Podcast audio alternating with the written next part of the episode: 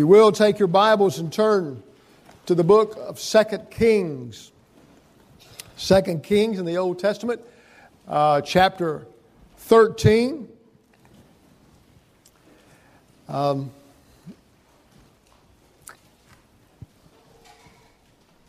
I want to read just a few verses to you and just talk about them with you. Uh, and hope that what we say today that you will talk about today and tomorrow as you celebrate this wonderful holiday in celebration of the, the birthday of our nation. But you'd use it as an opportunity just not to eat, although I'm all for eating, but that you would uh, talk about some of these things with your children and your grandchildren, your friends, and say, you know, and you'd just do more than just eat.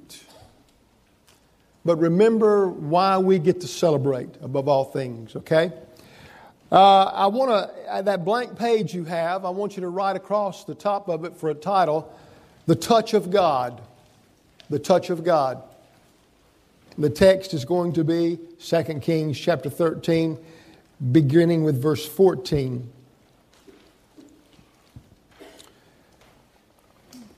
When Elisha, that great prophet of God, became sick with the illness that he died from, Jehoash, king of Israel, went down and wept over him and said, My father, my father, the chariots and horsemen of Israel. Now, Jehoash was not, he was a young king, but he was very compromising. He wasn't one who truly embraced following God with all his heart. He followed the the problems and the, the failings of his father. Uh, the previous king, he was weak. He, he lacked enthusiasm and he lacked diligence.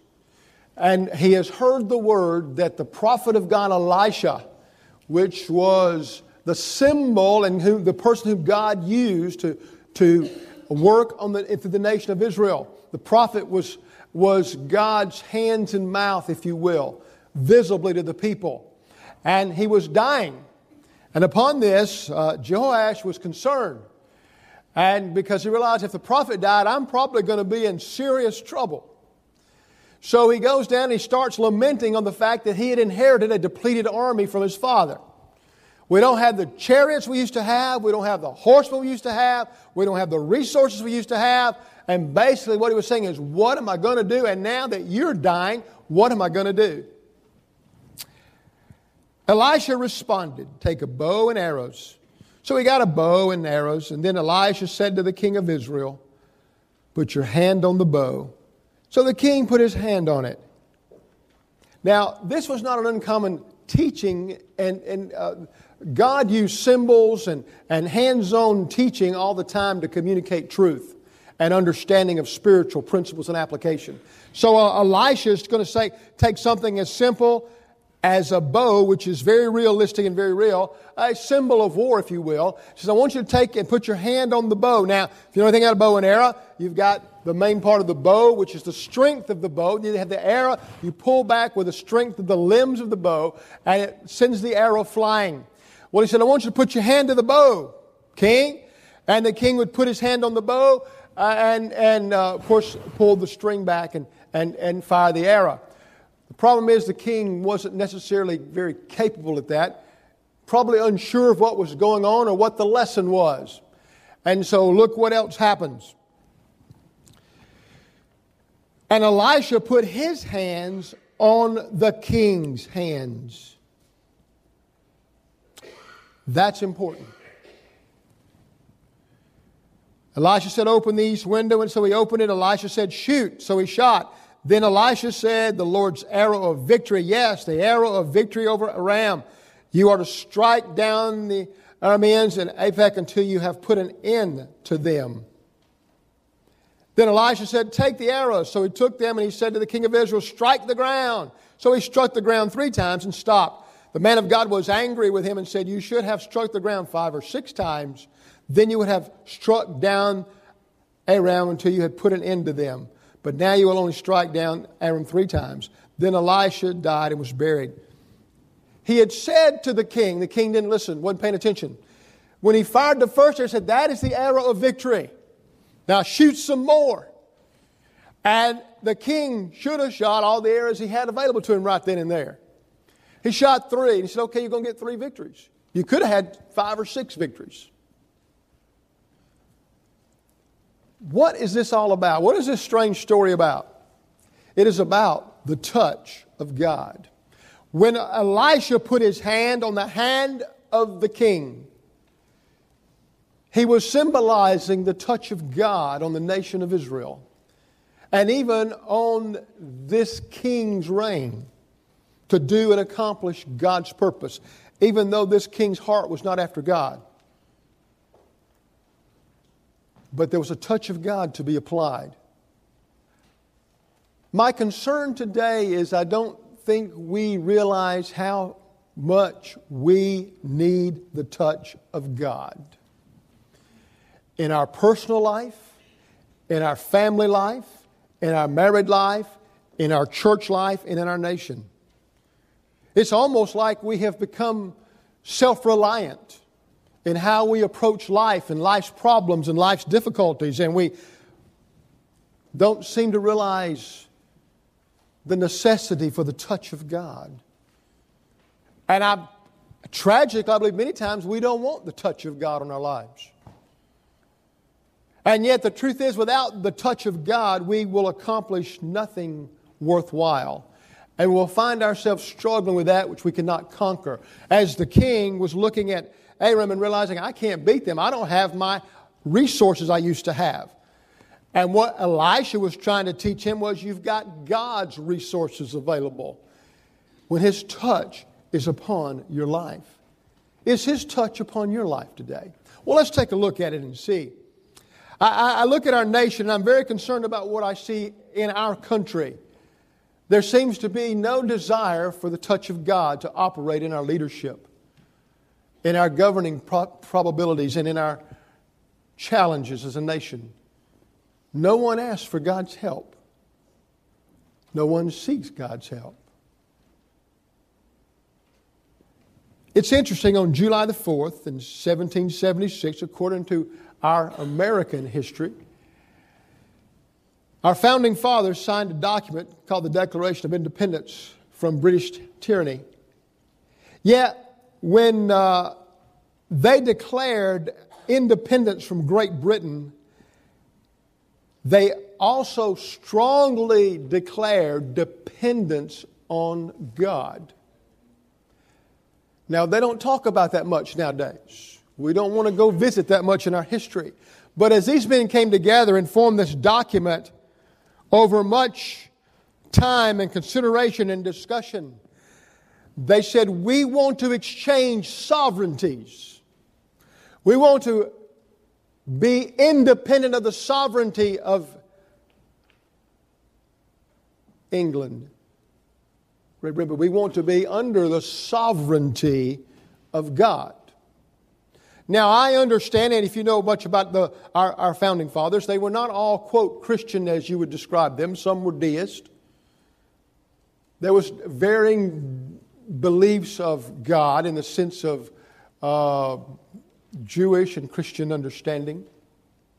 But they had this one thing in common.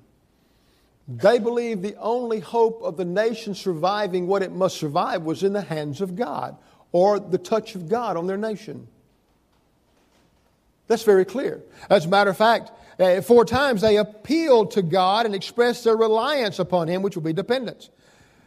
Consequently, our founding fathers did not believe in a separation of God from government, rather, that it all depends on Him if it is to succeed. I am troubled today that we take a private, private letter written by Thomas Jefferson and declare it as some kind of government declaration of a wall of separation between church and state. I've never seen something more misused and abused in my life. It was a private letter designed to communicate that there should be a separation from the government imposing its preference of religion on the people. Because if you recall in American history, the reason, one of the reasons leaving England was to have religious freedom, to get away from, quote, the Church of England and that which was basically promoted and required by the government. They said, we want to be able to choose. And so Thomas Jefferson saying there should never be a point where the government imposes a denomination, a belief on the people. But never was he intended that God should not be a part of government. We struggle today because we lack the touch of God in our nation and in our leadership. Although I think there are many fine men and women that, that do know the Lord and, and love the Lord, uh, they seem to be drowned out by those who want to distance themselves from any connection with God. I see this, and it troubles me deeply because we need the touch of God. If we're going to see the resolutions and, uh, and the remedies to our dilemmas, we need the touch of God. We need it in the nation.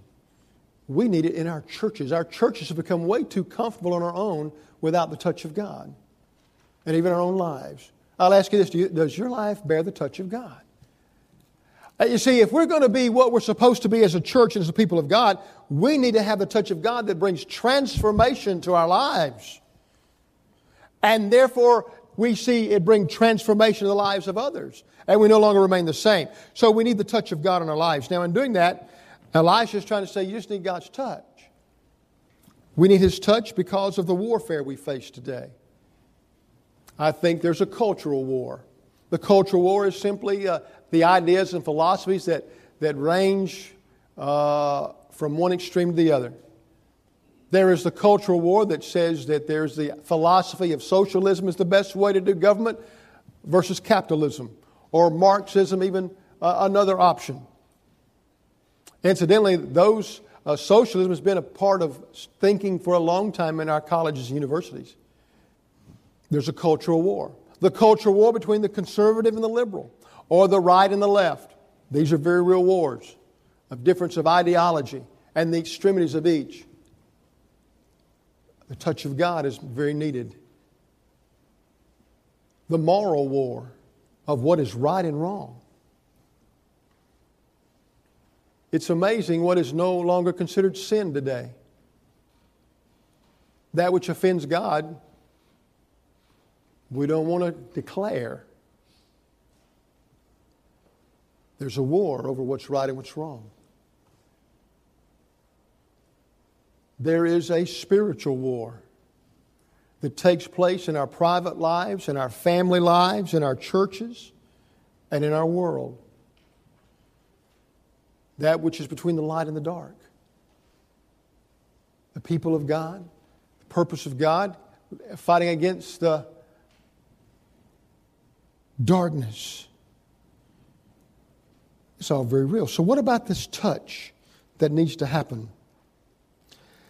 It's a very real touch. For a king who was weak and lacked enthusiasm and the ability to make decisions, Elisha said, You've got to have the touch of God. We need the touch of God in our lives to be all we're supposed to be as a people, a parent, a spouse, a minister. Man, I need it in my life. I need to hunger and thirst after the touch of God on me. When we have the touch of God, there's three things, and I just, you can write these down. With the touch of God comes the presence of God. His presence becomes obvious. Now, I know theologically we believe that God's with us. I, I, my question is do people know that He's with us? I know that theologically, yeah, he's here. Bible says he's with me. Never leave me, forsake me. As a matter of fact, when he called the disciples together and said, we're going to ask you to, to, to go to all the world and teach my name and present the gospel and make disciples and baptize them in my name. And don't be afraid because I will be with you. And I promise you, it was very obvious that Jesus was with those disciples. Is it obvious he's with us as a church, as a people? Is it obvious?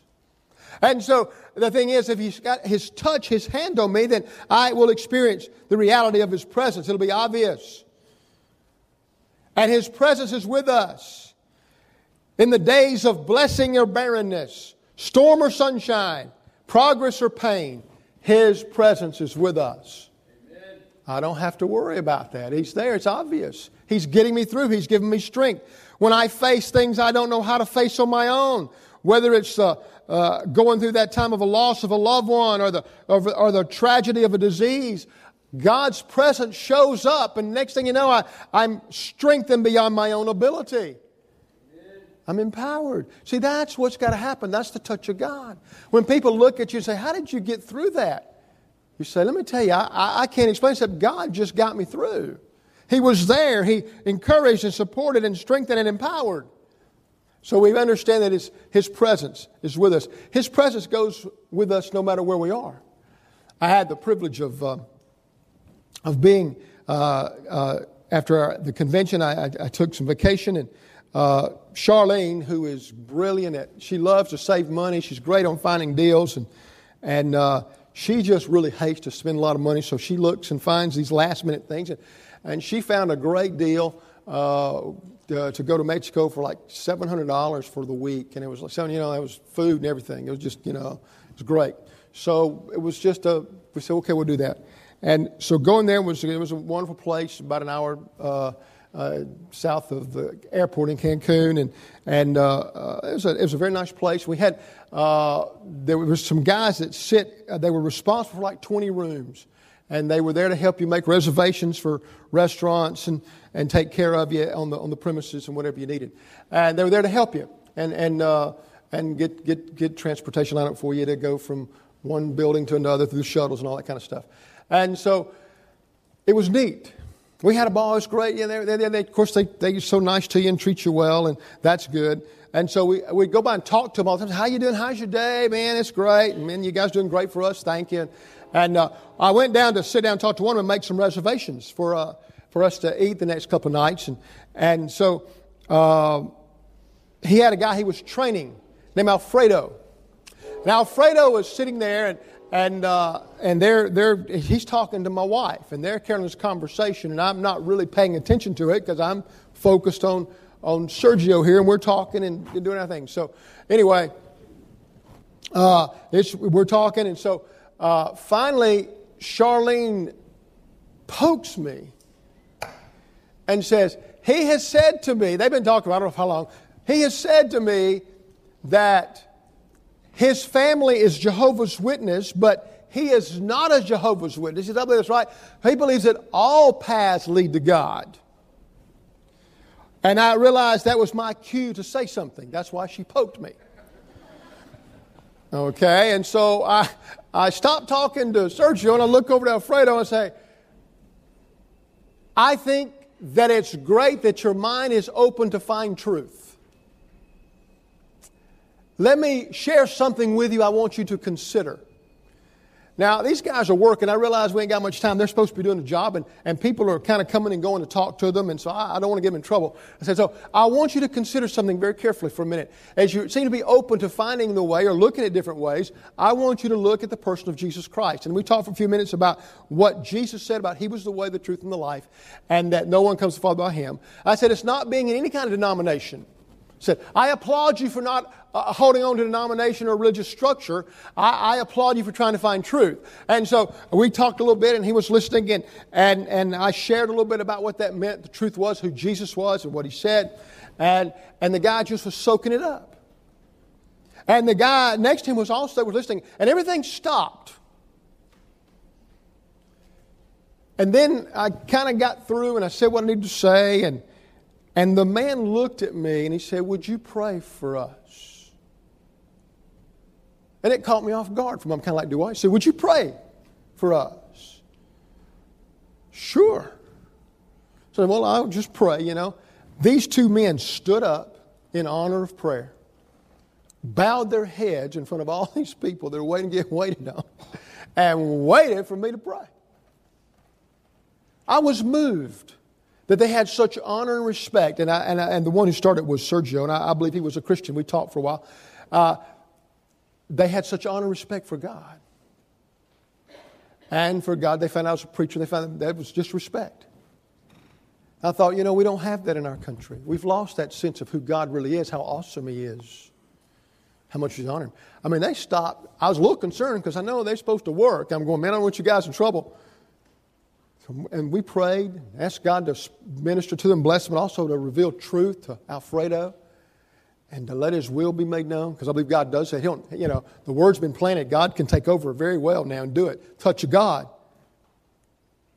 I'm insignificant now to that. Doesn't matter. God's what matters.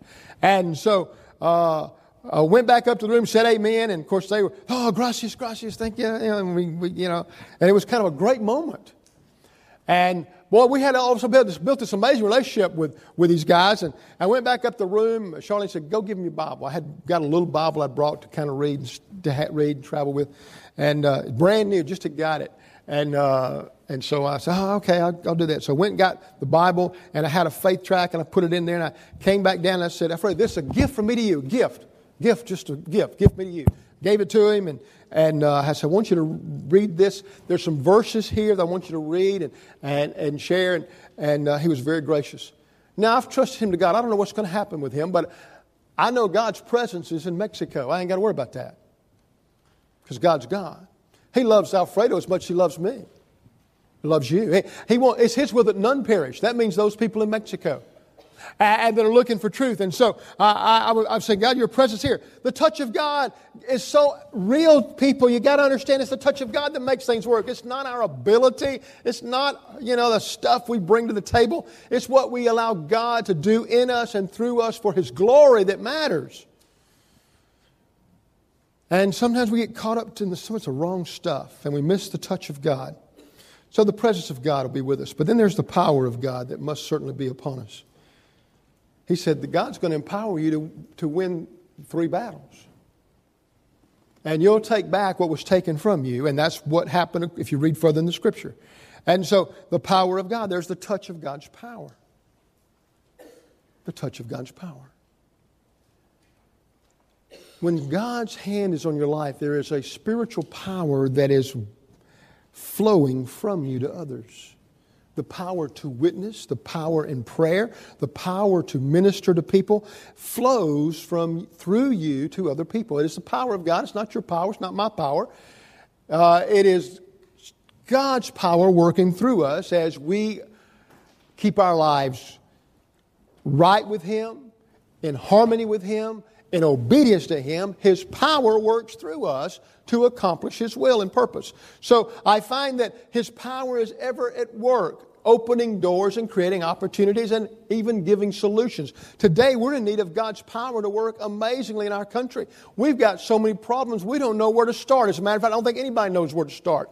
And I, tragically, nobody's asking for God's intervention. Not the Democrats, not the Republicans, not the left, and not the right. We're all kind of thinking we're going to fix this somehow. And in the Gulf Coast, they're looking to uh, the president for the solution. He's not the solution. Man, I'd be having prayer meetings all over the Gulf Coast saying, God, send somebody in here to fix this thing. There needs to be a touch of God. We've become so independent in our own abilities that we have shut God out of our lives. And tragically, many churches have done the same thing. We think because we have the building we like, the programs we like, the staff we like, that we've got it made. We aren't worth a dime without the touch of God. Nothing is valuable without God's touch. Man, you really, and so we realize here's, here's what's got to happen. There has to be the desire for God's touch that there may be a power that's operating in our lives to win the war spiritually, to defeat sin in your life personally, and publicly working in our lives to make a transformational difference in the lives of those around us. It has to be a touch of God. His touch is evident by His power. You know, God opens doors amazingly and does things. You know, we, we were having a great time, relaxing. We decided we'd go work out. Uh, we worked out uh, eh, uh, three or four times, uh, which was pretty good. But so we were trying to, you know, maintain good stewardship for our bodies. So we went to the gym and worked out. Uh, the first day there, we were working out, and, and all of a sudden heard this horrendous noise to my left down about four machines, and it was Charlene falling off one of the machines. She was on a, clipping machine and, and just fell off. You know, she was going faster than it was and threw her off. And, and uh, I looked over, and the guy next to her already got down and tried to help her. And, you know, she's on the floor, and, and she was doing good, she, but she was hurting. And they, you know, they called the paramedic in. We didn't need the paramedic. No, no, we're fine. She does this all the time. No, no, no, no. Go back, go back. We don't need you. No, no, no, no. No, no, don't send me a bill. Don't send me a bill. No, no, we don't need a paramedic. And, uh, you know, but, but uh, you know, we're sitting there, and, and the, but the guy was really great to help her. And so we began to talk. I got to know him and talk with him and met his wife. And so that was kind of neat. So uh, uh, later on uh, in the pool, we saw them. And so I just go over and say hey to him. He says, Hey, man, how's you feeling? How's the leg? Oh, it's great. And, and it's fine. You know, we put ice on it. She's doing great. And, and so we begin to talk, and I sit down next to him. And, and, and I said, Man, tell me about you. He said, Well, we're down here, you know, it's our uh, one year anniversary, and yeah, we're great. And, and talking about things. And, and I said, Well, we've been married 36 years, and it's been awesome. He said, Really, man, that's awesome. He said, That's great. Uh, uh, what do you do? Now, here I told you, I said, Look, we're going to go down there. I'm not going to tell anyone I'm a pastor at first because the minute I do, they don't want to talk to me. So I'm going to say I'm, i counsel and talk to people and give uh, yeah, kind of a spiritual life coach, and, and then I'll come around to the pastor once I get it going. So she said, okay.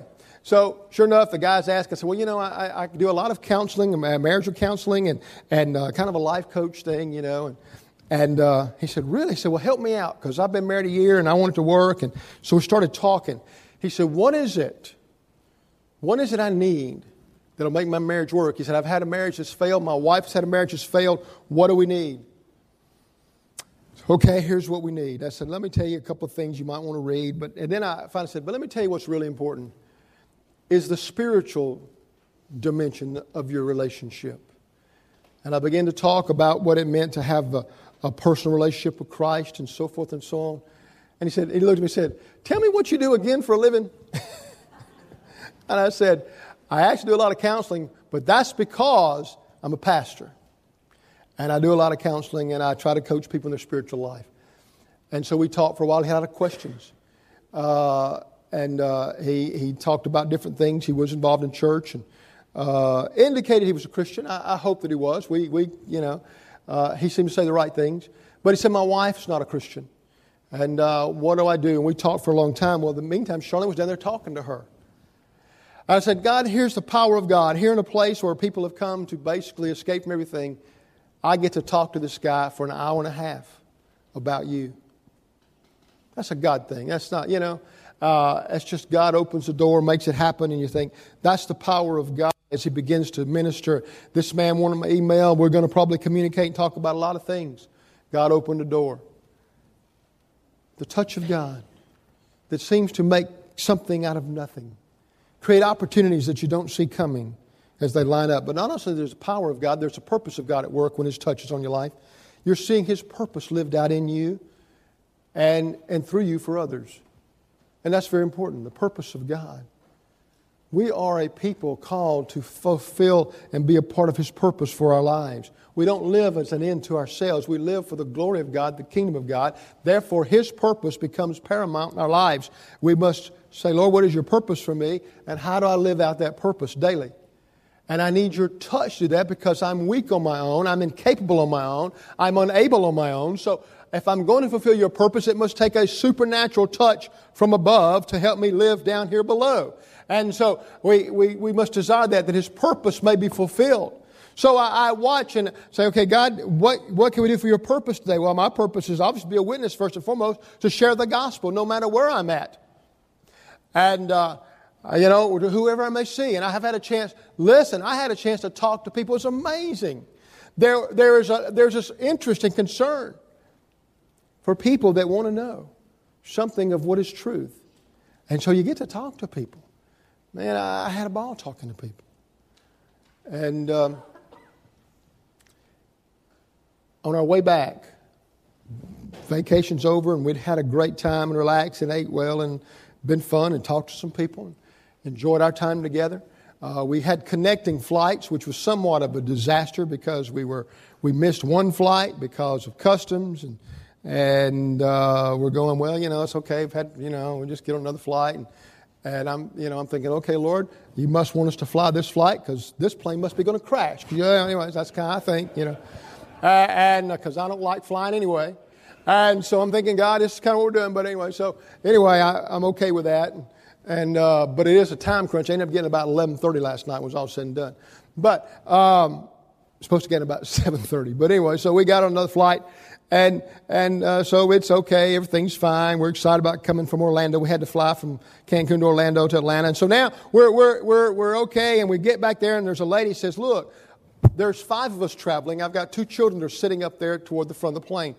Would you mind swapping seats that they could sit back here with us? Well, she was, yeah, man, why, that's great. Your family needs to be together. I can understand that. And so we'll be glad to do that. And Charlene's kind of thinking, well, she said, Tim, you know that there's three on the side, three seats. I mean, you got to sit beside somebody, and you don't, you know, I kind of like to zone out and relax and not talk much on the plane. But anyway, uh, she says, uh, I said, that's okay, that's fine. I'll be all right. So we go down there and swap seats, and, and there's a lady sitting there and she's on the outside aisle. And, and so I get over there next to the window, and Charlene sits down, and, and uh, we're just kind of there saying, hey, you know, and, and thank you for letting us sit next to you and all this kind of stuff. And, and, and I noticed she's reading a book for women who, who love too much, which told me something automatically. Okay, she's trying to work through something.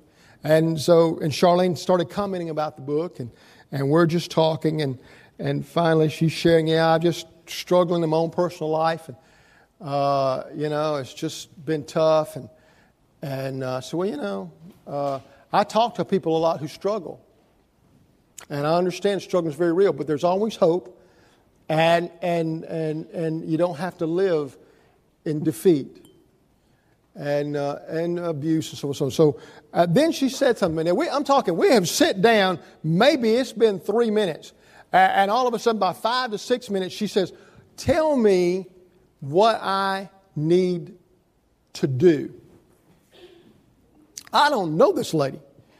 And I'm thinking, okay. I said, well, let me ask you a question. What are you looking for? I mean, really, what are you looking for? And she began to cry. She says, I don't know. I don't know. And she began to cry. I'm going, wow. All right. And at that point, I said, Let me tell you about relationships. And I told about the different dimensions of relationships the physical, the intellectual, the emotional, all that kind of stuff. And I said, But the most important is the spiritual. And I believe there's always hope, no matter how bad the failure, if you deal with the spiritual. There's a God formed vacuum in your life that can only be filled by Him. It cannot be filled by the, the people in your life. And then I said, you know, you've just gone to Mexico and you've probably had a really good time, you think, but it still hasn't satisfied your emptiness. And you've, you know, and I thought she, you know, just had a marriage that hasn't worked, that hasn't satisfied your emptiness. She says, I've been married three times. I'm thinking, man, this is like John 4 all over again. Okay, right, you know, the Samaritan woman. And, and so I, I, said, well, okay, let me, t- here's the deal. There's a void in your life that only Christ can fill. And until that's filled, you're not going to really have that deep soul satisfaction. You may have moments that'll be good, but you keep looking for that fulfillment in all the wrong people and places. Man, she began to cry. I thought, Lord, I ain't never seen like this. So she's crying, and at that point, I'm letting Charlene take over. And I'm, you know, and I'm listening to them talk, and Charlene sharing her testimony, how she come to know Christ. And she had a necklace on with her favorite Bible verse on it and the back of it. And she took it off and gave this lady. And she's sharing with the faith pamphlet. And this lady's soaking it in, man. She's just like a sponge. I looked out into the sky through that little bitty window they give in an airplane. And I'm looking out at the clouds. And I'm, I begin to cry. I just did. I said, Lord, how much you love this woman that you would put us on this flight, that things would go to the point that didn't work quick. We couldn't, everything was late, everything was off. They unloaded the wrong plane and all this kind of stuff. That we would end up here and you would actually have our seats exchanged. You would sit next to this woman because your purpose for her today was to hear the gospel. Guys, the touch of God is very real. We're nothing without it. I am nothing without it. I am absolutely fruitless and useless without the touch of God in my life. I know that. So will you. And I don't know about you, but I have this desire God, I need your touch on my life that I may not miss these opportunities. There's so many. And I'm afraid I have missed them at times past. And I, I, I, I've messed up at times past, and I've not been as sharp because I've been not paying attention to the touch of God. I've missed more times than I've hit.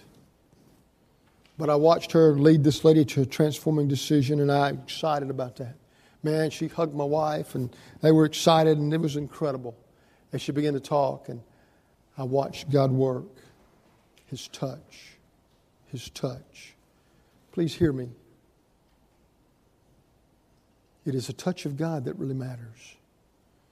All the other stuff we think so important doesn't matter in eternity. The touch of God is what enhances our marriage to be fulfilling. The touch of God is what takes a church and empowers it to bring light into the darkness. It is the touch of God that will preserve a nation's integrity and freedom. It is the touch of God that brings fulfillment and soul satisfaction to our lives. And nothing short of that will really do. What about you? Have you experienced the touch of salvation and transformation in life? Has that really happened to you? Has there been a moment in time, a defining moment when your Christ came to be a part of your life, became your Savior and Lord, and it's changed your life? If not, then you've missed the touch of God. I, I pray that you'd respond to that touch of grace today and that touch of love, that you'd give Him your heart and experience the touch of God and be saved. Have your sins forgiven and begin a brand new life in Christ. How about as believers? Is the touch of God really on your life, or have you become kind of indifferent and cold to what God's trying to do in your life? Maybe even living disobediently. And you need to renew yourself. Say, God, I need your touch on my life again, your touch of, of purpose and power and presence in my life. I need to yield to you. I need forgiveness of my sin. I need surrender of my will. Once again, that your touch may be evident in my life. Is His touch on your life? If not, do something about it today. Don't waste another day. Don't miss another opportunity. Would you bow your heads with me? Heads bowed and eyes closed.